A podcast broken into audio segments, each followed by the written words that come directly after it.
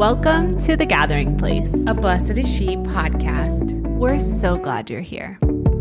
Come chat with us about Jesus, prayer, community, and life. So let's get started. Hey, Jenna. Hi. Merry Christmas. Wow. Today is Christmas Day. Wow.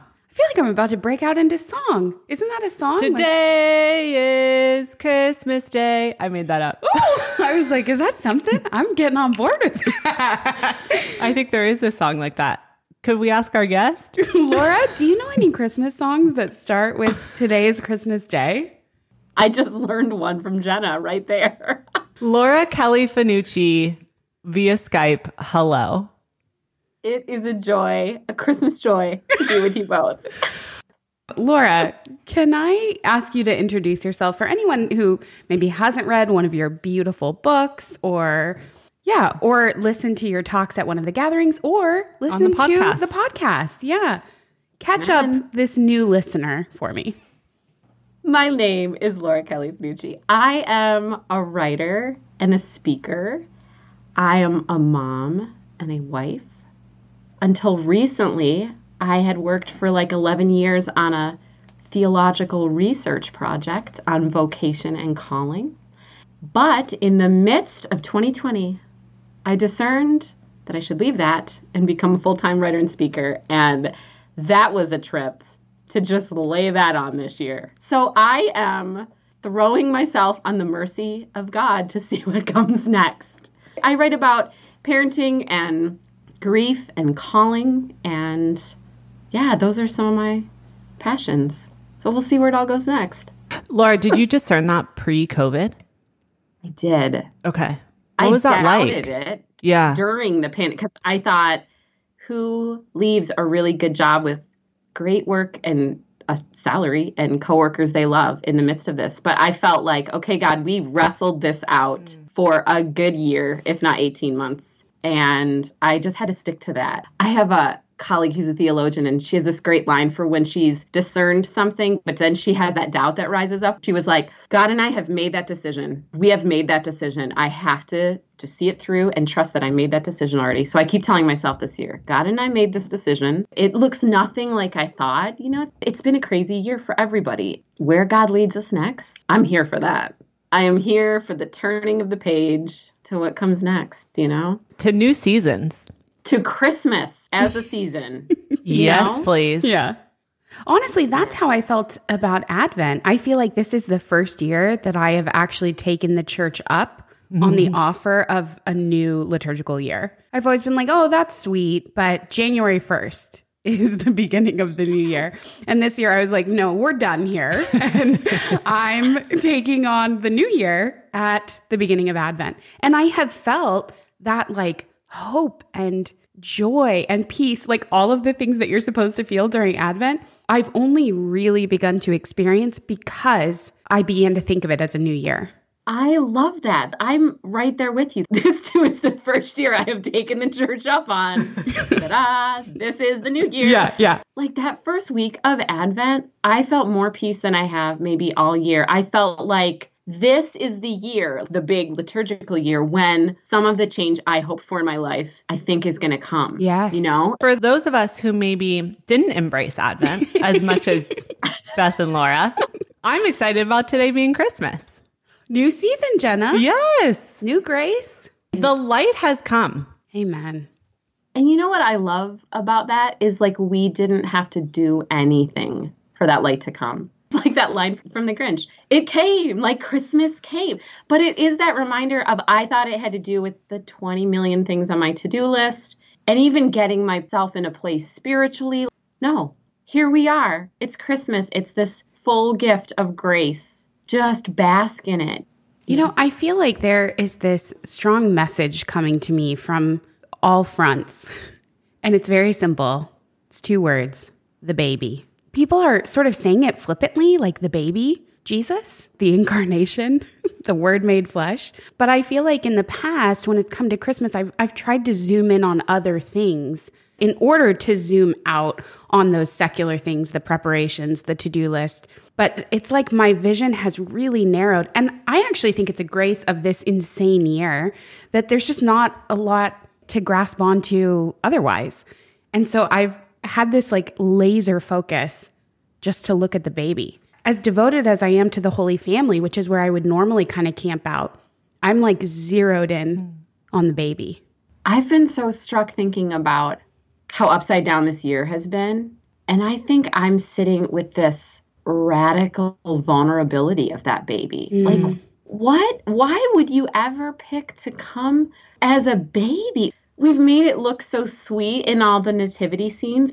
There's like a terrifying vulnerability with the baby. Everything has to be done for that baby. That's what I've been sitting with so much in prayer like, weirdly, God depended on humans. Like, God depended on Mary and Joseph just to care for him like you would care for a newborn baby. How do we even make sense of that? And yet, like, cosmically, God was still, of course, taking care of them, and God sure. was in charge of the whole plan. So I think I've just been sitting with that radical vulnerability of the baby. You know, I think what's helped me is this beautiful illustration in the book you wrote, Emmanuel, of just that up close image of this sweet infant face of Jesus. That's where I'm sort of resting. What that image shows, there's such tenderness. Mm-hmm. You think about like newborn skin is so tender and perfect. Like it's never been sunburned or scarred or bruised. It's just this sacredness that comes with new life. And then you think, what was that like to behold the life, the Christ child? That's mind boggling to me. Is that your favorite image in the book? No, it's What's just your, because your favorite is Good Shepherd. Yes, it's just because it's Christmas that that's helped me so much in Advent, and that's kind of where I am this Christmas day, I think. But yeah, my favorite image. I think about it in prayer. I could start crying thinking about that Good Shepherd image right now. I can't stop thinking about that one either. What's your favorite, Laura? My favorite is brother, like that image of him at table. Really? The way that he's laughing or smiling, it's like he's caught in such a human moment among friends or relations. Like I just think that that kind of moves me to tears. Like what would it have been like to be at table with the Lord? Mm. He must have been the best storyteller. He had a great sense of humor. I think we miss that. Like there's parts of his parables are funny or the things he says mm-hmm. they get mm-hmm. flattened on the page, you know, but like he must have been just incredible to sit around the table with.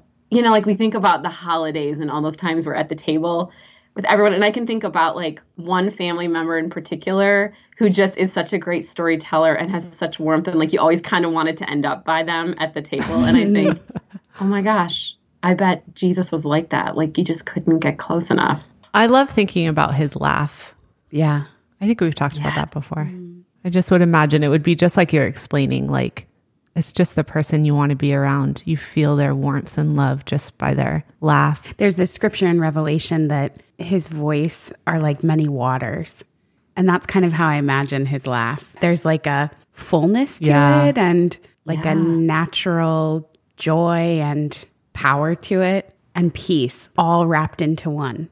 Well, and going back to what you were saying about the baby, I don't think I've ever thought till just now to think about that he laughed for the first time and he spoke for the first time. Like, what was that like? All these hidden moments we don't hear about, but like, what a beautiful thought. You know, he's fully human. Like, those milestones he would have gone through like we did. Like what joy that first laugh was or that first smile. I've never thought about that, but what you're saying about just zeroing in on the baby, that's a beautiful invitation to prayer. I, I've never gone down that road of reflection and prayer, but I'm feeling that as you're saying that. Mm-hmm. Well, I'm so grateful, Laura, that you wrote this. It's our Christmas book called Emmanuel, A Christmas Feast. Yeah, do you mind explaining just a little bit of your heart behind it? I know we've been talking about the names, so maybe just give a little explanation of it.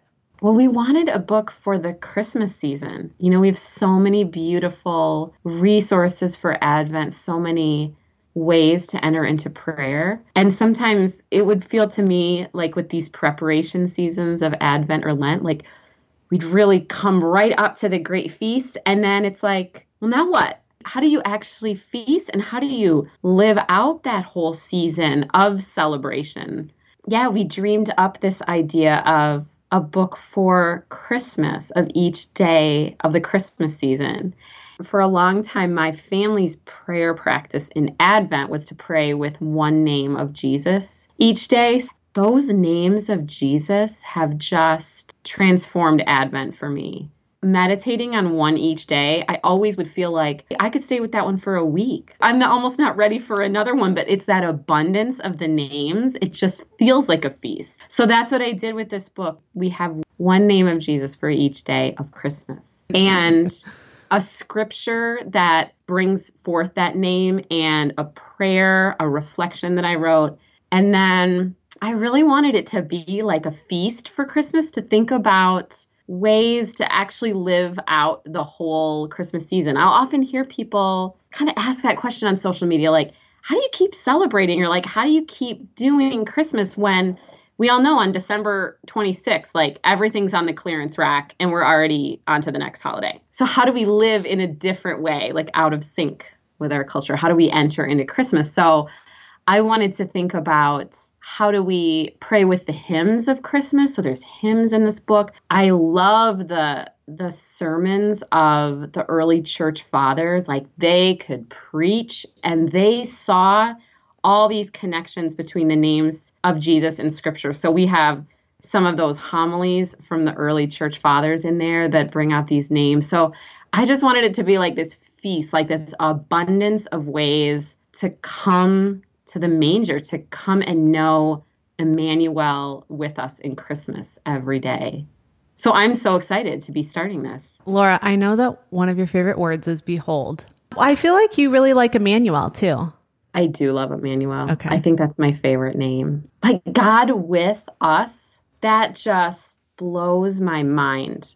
I mean, God could have been a thousand different ways. God could have been the kind of God that just set the world to spin, or a God that watched over us with all providence and cared for us, but like never got in the mess, you know, never got caught up in our sin and suffering, like didn't need to, you know, could have kept a distance for a holy distance from that. And I think, no, that God is with us is such a profound truth that God is with each one of us at every moment of our lives is incredible. I think that turns everything upside down about who God is. And even that the prophets, that's one of the names they gave for you know who this savior would be you know that the virgin will be with child and she will name him Emmanuel so to think about like all through scripture all through salvation history we we know that this is a God with us and then that God comes to us in this brand new way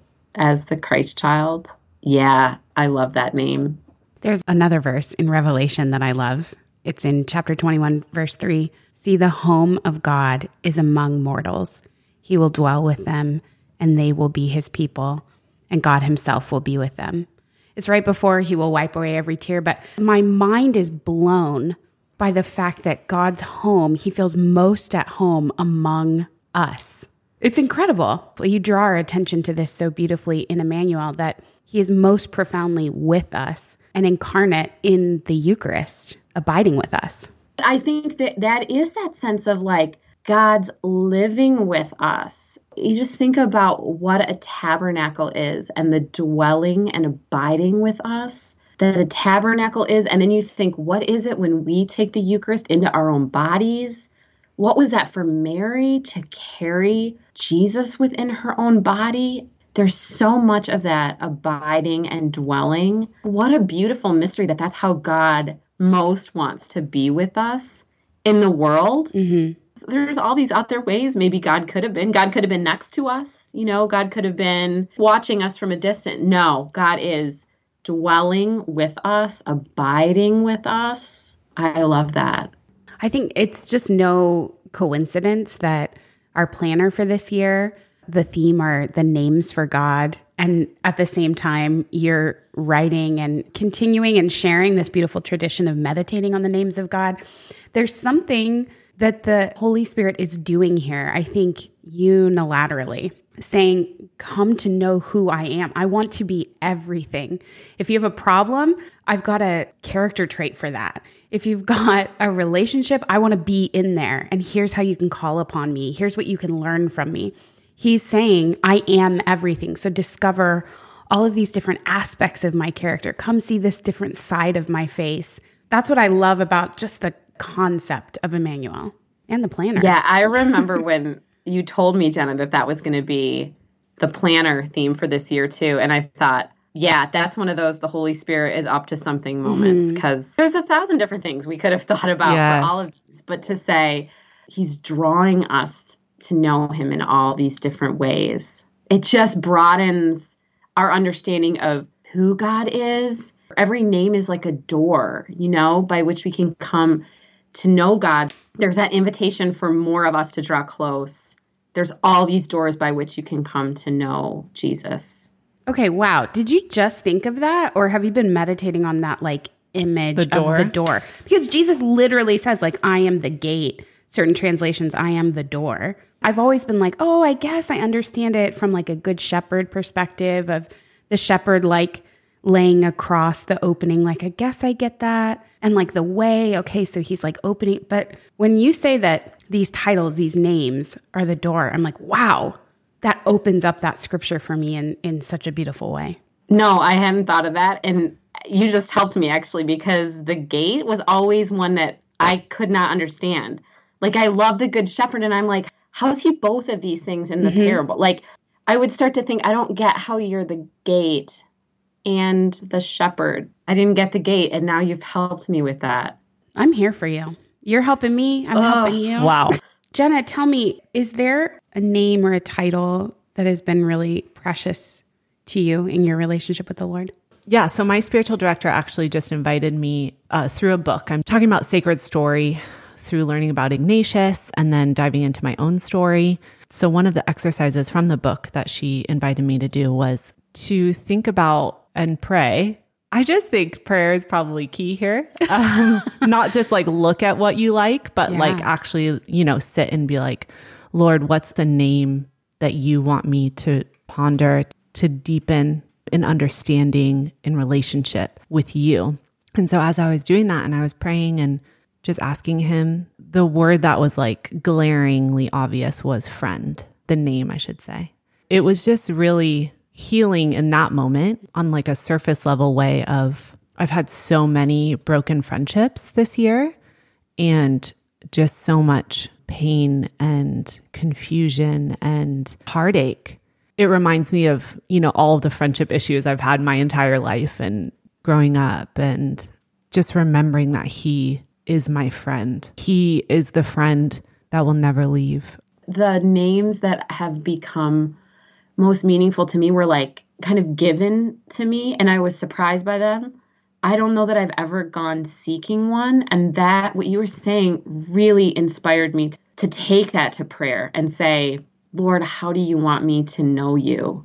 I don't think I've ever prayed that about the name. You know, they've kind of come to me. I think about like grief that I've been through, and companion was a name that just carried me through so much of that. And good shepherd has has helped me so much to pick me up in really hard places in my life but i've never gone seeking one and that really stirred something in me when you shared that. So thank you. That was really important for me to hear. When i was writing emmanuel i've been reading luke all year. I dipped into matthew for a while for advent but i just i don't know i'm so drawn to the gospel of luke. And i found myself underlining every time it said amazed.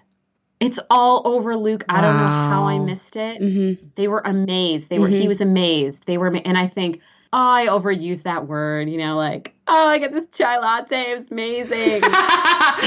but what a thing to say that that was so often people's reaction to him. They were amazed. I think that's this invitation in Christmas too to just say this thing that happened was amazing it should just knock you off your feet. Yes. Some part of it. Yes. You know? Not that you have to have some deep spiritual conversion every Christmas, but like to just sit in that quiet amazement of this is how much he loved us. This is how much God loved you. That God wanted to show up in the world in this way and live among us and change everything about how we could live. That's amazing.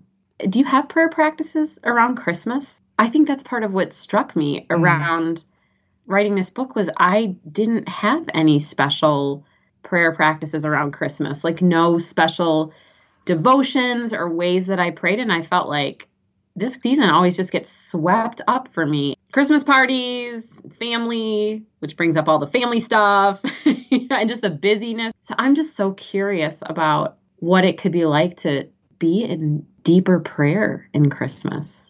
Feels like this open space in the year for me to think about prayer, you know? Yeah.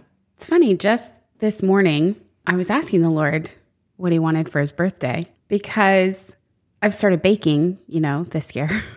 And so I thought, like, this could be the first year I like made him a birthday cake. So I kind of had that in my heart that I wanted to do that, but I thought I would ask him. So when I said, What do you want for your birthday?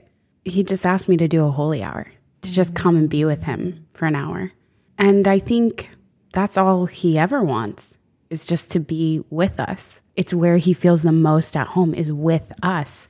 So I want to give him that home. And isn't that beautiful? Like he just wants to be with you, not even do with you, not even have you do something Yeah. for him. Like this, it's that stereotype, but I think Christmas becomes so much about doing. I internalize so much of that. Like I gotta do, I gotta do to make people happy, I gotta do to check things off my list. Where can I just be with the Lord? That's all He wants us to be with us, to dwell with us. Maybe it's like how when you have a newborn, like when you are physically caring for a newborn or holding it, like you can't do anything else. So you think true. you can. All you can do is be with that baby and let them like sleep on your chest. And just the weight of that child. Maybe that's just all I need in Christmas is just to take the baby and just say, I can't do anything else. I'm holding the baby. Yeah, maybe that's prayer enough. Find those moments each day to just say, How do I come back to Emmanuel every day in this season? Well, gals, now I just want to go pray. Me too. Laura, would you lead us in prayer? Absolutely. In the name of the Father, and the Son, and the Holy Spirit. Amen. God of so many names, we just praise you today for the gift that you are to us at Christmas, for being our Emmanuel with each of us always. May we enter into the joy of this season. May we come to know you by different names. May we open a new door into who you are and what you call forth from us. Bless our feasting and rejoicing and celebrating, and draw us closer to you in quiet moments of deep prayer this season, just to sit with you, to soak in your word, to be with you. We praise you by all your holy names, and we thank you for the gift of your Son, Jesus. Amen. In the name of the Father, and the Son, and the Holy Spirit. Amen. Amen. Thanks, Laura. Thank you. Laura, what a Christmas gift to be with you. This was joy. My heart needed this. Merry Laura. Christmas, my friend. Merry Christmas to you. I hope you will check out in the Blessed is She shop. Give yourself or someone you love the gift of more time for prayer this season and ideas for feasting all Christmas long. Thank you, Laura. Love you. Bye bye. Bye.